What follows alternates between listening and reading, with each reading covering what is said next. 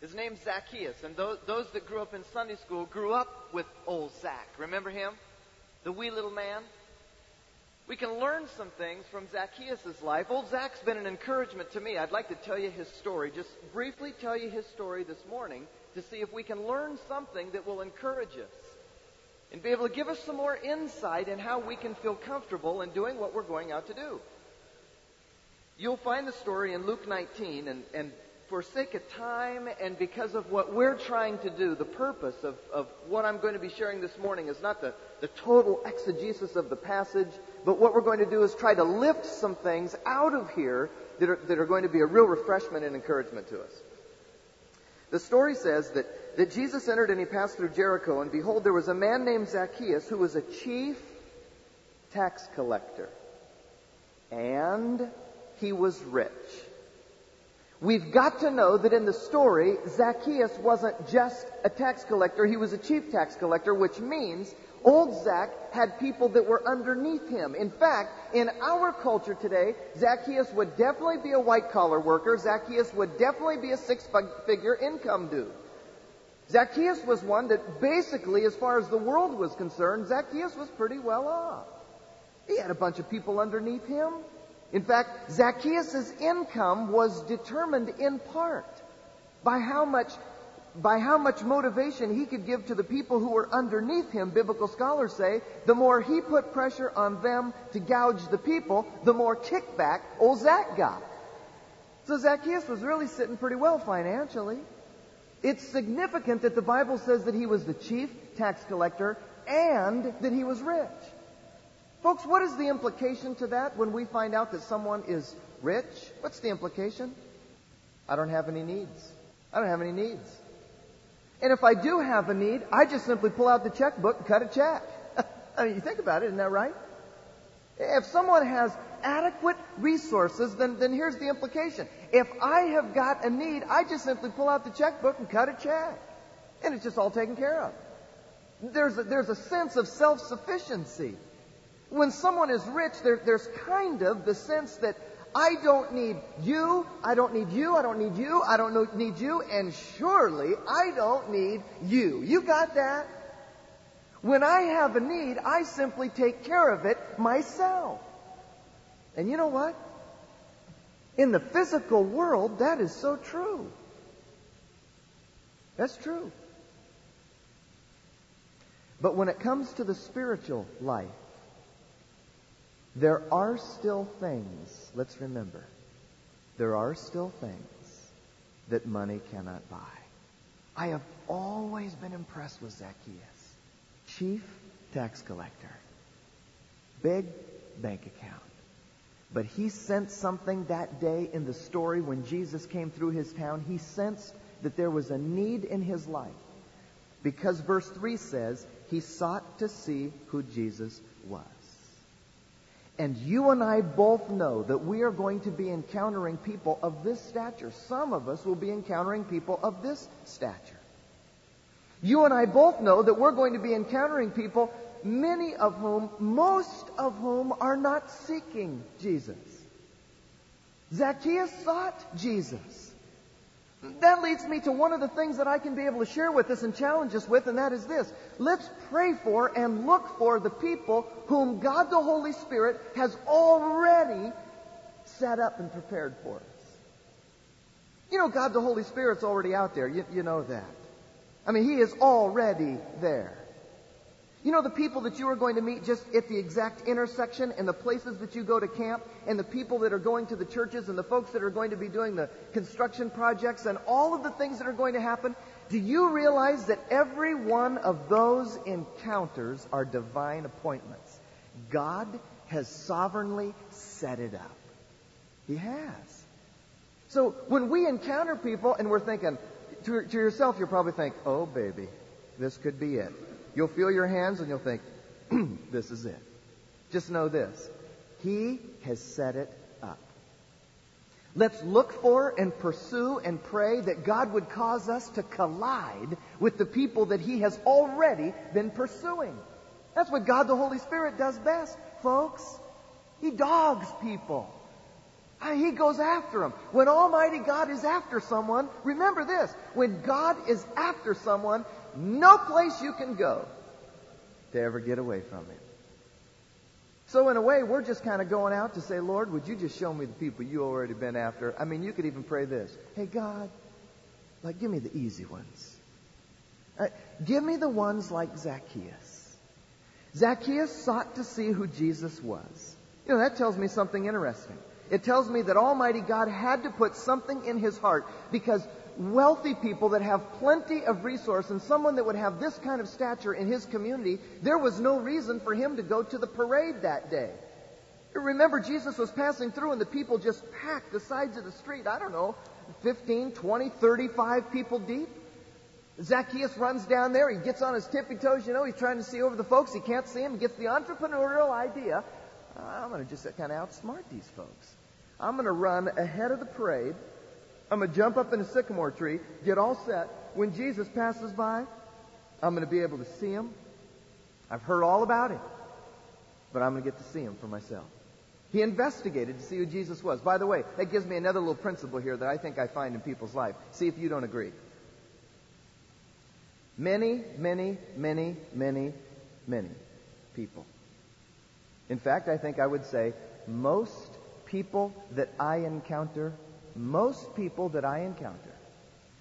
And when I share Jesus Christ with them, they say, uh, uh, uh, uh, uh, that, man, that stuff, that's not for me. I'm not the religious type, or that's not for me. Man, I'm just, I'm just not into that. That's just not for me. That's just not for me. Well, what do you think about Christ? No, I don't, that, that's just not for me. Here's what I, here's what I learned from Zacchaeus. I like to look at people right in the eye and say this, Uh, that's interesting, those opinions that you have about Christ. Uh, let me ask you a question. Those opinions that you have about Jesus Christ, are those yours? Or did you inherit them from someone else? Think about it. Most people reject Jesus Christ simply because of the opinions of someone else. Zacchaeus, he was a, he was a, a, a like a city leader. I mean, everybody knew about Zacchaeus. He was involved with the community. You don't think Zacchaeus had heard the stories that had been passed around about Jesus? Sure he had. But there was something inside of him that says there is a need in my life that I can't, that money can't buy. Uh, when Jesus comes through town, I'm going to go investigate him for myself. That's what changed Zacchaeus' life. But folks, the people that we're going to be talking to in the next number of days, most of them claim that they reject Jesus Christ, and we ought to ask them a hard question.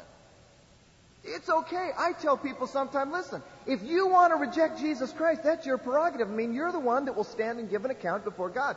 You deal with Him yourself. I mean, if that's your choice, then that's okay. But here's what I love to challenge people. But don't just say no to Christ because you've inherited somebody else's opinion. Investigate him for yourself. If Jesus Christ is valid, and he is, you better investigate him. I mean, think about it. Nobody walks into a place in the real estate market, nobody walks into a place and says, oh, this home looks nice, I'll buy it. Nobody walks into a car lot and says, oh, that's a pretty color, I'll take it. Well, some people might. Think about it. You're not here at Master's College because you thought, oh, there's a college in Santa Clarita. I, I think I'll go there. Every major decision in our lives, we, we normally investigate it. I mean, it, it's like it, it's like what I just found out this week. It's like what, when the guys are looking for the date for a date. I mean, they grab the Facebook, man, and people start throwing names out. They're grabbing the Facebook, going through. Oh yeah, oh, oh. oh. Investigate. Now think about it. Think this through with me. Isn't that true? Every major decision in our entire lives, if it's anything of any significance and if it's important, we always investigate it, don't we? But when it comes to Christ, people reject him without even investigating him. I want to suggest to us that people do that because they are inheriting opinions about Christ from other people. And if they're going to do that, then that's their choice. I just think it's kind of good for us to get right up in their face real close and say, you know what? Those opinions that you have about Christ, are they yours or did you inherit them? You know what, folks? Those are the kind of questions, by the way, that God the Holy Spirit brings back to people when they're like laying their head on their pillow and all the lights are out, God the Holy Spirit brings those kind of questions. I mean, wakes them up in the middle of the night and says stuff like this. Yeah. How about it? How about it? Then you know you try to roll. Ah, that's a horrible thought. You try to roll over and go to sleep. You can't get away from me. Man, I love it. Isn't that good? Hey, by the way, before we go, we're on the winning team anyway. I mean, no matter what happens, we're going to have a great time, but no matter what happens, we, we win, we win anyway, right? we're in a win-win situation. So uh, we just need to remember that. Anyway, so that's how it goes. And so Zacchaeus, he runs ahead and he, he climbs up in the tree. And when Jesus came to that place, he looked up and he saw him and he said to him, here's what it says, Zacchaeus, make haste and come down, for today I must stay at your house. Now listen, uh, that, that's what it says here in my Bible, but you and I both know that in Jesus' own language, he probably said something like this. He's walking down the, he's walking down the path and everybody's looking at him. And the way I have it pictured in my mind is, is the parade is going down. There's only one entry in the parade. It's Jesus that day. And, and the crowd's all lined up along the street. And as Jesus passed by, I think the crowd, some of them, like in the movie Rocky, remember that old Rocky? He's running down the road and, every, and the kids kind of fall in behind him. I, in my mind, I kind of picture it like that. And so there's this massive group of people moving down the street, falling in behind Jesus. You know, those, those who wanted to be with him and, and just follow him. And then here's Zacchaeus. He's up in the tree and Jesus comes right to the place. No one else had been in the tree. That's my suggestion to you. No one else had had that idea. And as Jesus comes to the place where Zacchaeus was, he stops, he looks up, and he says, Yo, Zach! Hey, why don't you come on down here? Let, let's hang out together. In fact, I'd like to spend some time with you, Zach. Let's just kind of hang out together. Why don't you come on down? Zacchaeus then, the Bible says, so Zacchaeus made haste and he came down. Uh, basically what he was saying, Zacchaeus basically, he got with it and he came down. Now I think something interesting, this is just for us, but I think it's interesting is Zacchaeus, for some reason, he came down, the Bible said he received him joyfully, and there's another principle there, but Zacchaeus, by the way, was coming down the tree, got down a couple of limbs, don't, don't you think two thoughts had to go through Zacchaeus' mind? Number one, don't you think he thought, I wonder how that brother knew my name? And, and don't you think he went down a couple more limbs, and don't you think he thought this? If he knew my name, I wonder what else he knows about me. I wonder what else he knows about me. When we're ministering during these next several days, we won't know a whole lot about them. But he knows everything there is to know about them. He knows everything there is to know about them. It is so interesting to me that somebody that is so self-sufficient a chief tax collector, someone who the Bible says is rich. They don't have any physical needs. If they do, you simply pull out the checkbook, cut a check. But Zacchaeus, when Jesus came by, said, Zach, come on down. I'd like to spend some time with you. Do you know that Zacchaeus could have said, like some of your Zacchaeuses are going to say, Zacchaeus could have said, no, I'm not coming down. Some of you are going to encounter that. It's okay. Keep moving. Because the people that we're going after are the people whom God the Holy Spirit has already been preparing. We're going after the people that Almighty God is going to allow us to collide with. Uh, the people that He's already been uh, giving them a, a sense in their heart and their spirit. They don't know what it is, but they're thinking there has got to be more to life than this. There's got to be some kind of answers. You're going to collide with them and kind of interact and get a conversation going and, and tell them what you do and where you're from and however God the Holy Spirit's going to give you to do it. And then you can basically say, you know, I don't want to be boastful or anything, but I know what you're sensing in your heart right now, and I know what the answer is. It's Jesus Christ. Zacchaeus sensed that. He came down, he received the Lord joyfully. I think that is, I think that is incredible. He not only didn't have to come down out of the tree, but he didn't have to receive him joyfully. He didn't have to receive him joyfully, did he? He didn't have to come down. He was self-sufficient. Zacchaeus was the chief tax collector. You want to know another implication to that? I don't take orders from anybody. I give orders. I don't take orders. I give orders. So Jesus, you'd be very careful who you tell him to come down out of this tree. If you would have had that attitude, and if I would have been Jesus, it would have been an instant. I would have started buzzing off the, the branches, you know what I mean? Just dropping or cause like one of those little whirlwind things, I would have just, wow, Cause one of those little whirlwind, can you imagine picking him up and spinning him around? Okay, I'll come, I'll come. He not only didn't have to come down, but he didn't have to receive him joyfully. Jesus could have said, Zacchaeus, come on down. Okay, he's coming down. He's thinking, how do you know my name? He's thinking, what else did he know about me? Zacchaeus hits the sand. He could have gone, okay, Jesus, come on. But he didn't. The Bible says he received him joyfully. You know what that tells me about Zacchaeus? That tells me something very interesting about old Zach. Zacchaeus was not the kind of person who was rejecting Jesus because of the opinions of other people. Zacchaeus was one who said basically this okay, you claim to be God's son. I'm hearing all kinds of stories about you. I'm hearing that you make the blind to see, the deaf to hear, the lame to walk. I'm hearing all these stories about you, so I'll tell you what. Let's, let's hang out together. You give me the invitation to do that, let's hang out together. I'm going to check you out for myself. Zacchaeus, here's what I'm trying to say Zacchaeus was intellectually open before he was emotionally closed. If you encounter college people, university people, any kind of any kind of person that thinks, would you just challenge them with that thought? If you begin to share Christ or share what your school is doing or what your team is doing, if they begin to, no, no, no, and just kind of cut you off, would you just kind of rush right in and say, hey, listen, that's okay. I'm not here to cram anything down your throat. It's okay. But can I just ask you a question? The opinions that you have about Jesus Christ, are they yours or did you inherit them? And by the way, while you're thinking about that, would you consider yourself to be intellectually open or are you just emotionally closed to Jesus Christ? That gets to thinking people, doesn't it? Let's make sure that we challenge people. Say, hey, are you intellectually open before you're emotionally closed to Christ? You're intellectually open to every other decision in your life. You think through every other decision in your life. You investigate every other major decision in your life. You investigate it. You intellectually think it through. But when it comes to Christ, what are you? You moving from here? Let's think it through. Men, that's a real good one for us. That's a real good one. Anyway, it goes on. It says, uh, so he made haste. He came down. When Jesus saw it, they uh, all the people complained, saying, saying. Now, in, in, you know, in the Bible it says he's gone to be a guest of a sinner. But you know what the mob and what the crowd was saying, don't you? Here's what they were saying.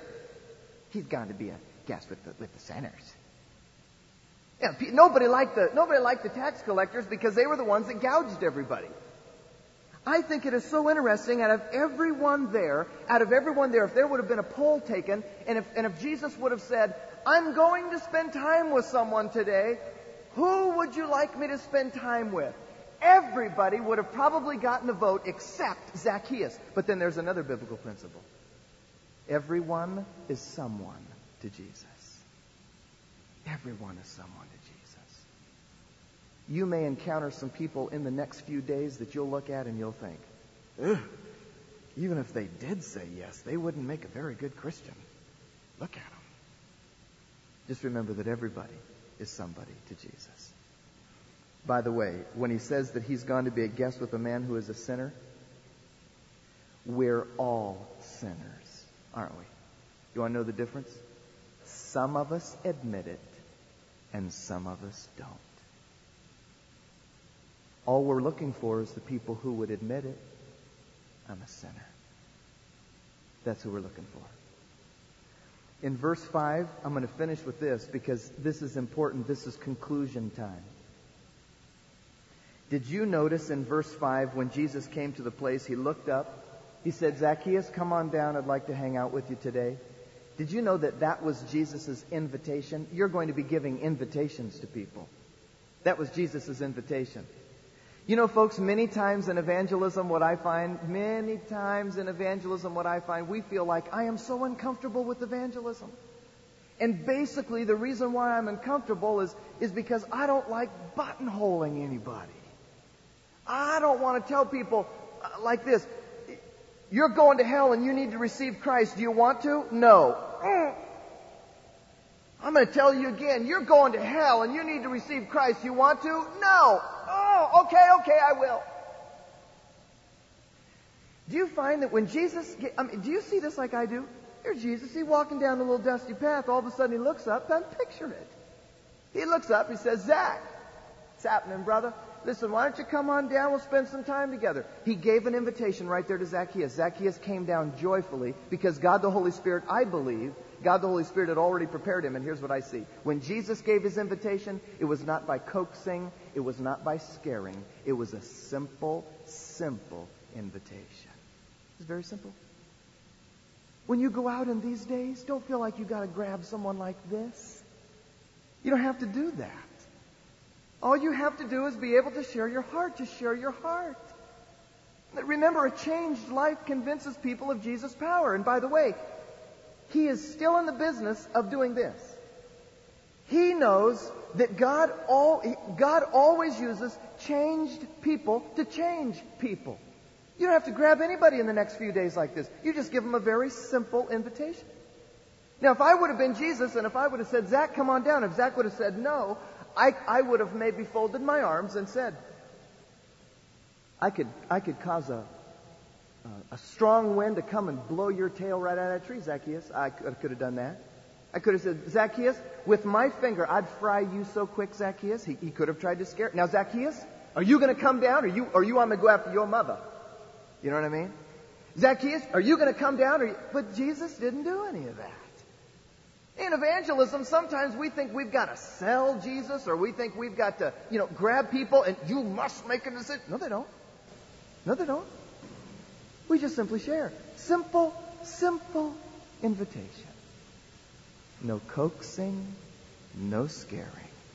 Just simple invitation. This is what Christ has done for me. And if he's done this for me, he can do it for you. Guaranteed. Do you want it? Simple invitation. By the way, we can close the story by saying when we share our faith with people, if you put your trust in Christ, I guarantee there'll be a change in your life. You know how I know that? Because the Bible says that when Zacchaeus put his trust in Christ and salvation came to his whole house, he reached for his checkbook automatically. The thing that previously he had held on to the most dearly. And he said, Lord, I'm going to give it all back. Plus four times what I've taken. You know what that says to me? That when Jesus Christ comes into a man or a woman, there is a change guaranteed. Guaranteed. Quality sells in America today. We can look people in the eye and with confidence we can say, you put your trust in Jesus Christ and I guarantee he'll change you. You can use yourself as an example, how he's changed you. And then you can say, in fact, I've got a friend named Zach that if you were to talk to him today, he would also tell you Jesus changes lives. Guaranteed. Guaranteed. Father, this book is so wonderful. It's amazing how it talks to us. Written so long ago with, with such a relevant message for us today. We thank you for it. Thank you for the Lord Jesus Christ. Thank you for God the Father who planned and purposed it all. For the Lord Jesus who paid for and provided it for us. And for the Holy Spirit that walks with us each step of the way. He is the one who you gave the promise and said, I will always be with you. I'll never leave you, never forsake you. We thank you for that. Here's how I'd like us to close. Just with every head bowed and eye closed, would you do something? Would you turn to the person next to you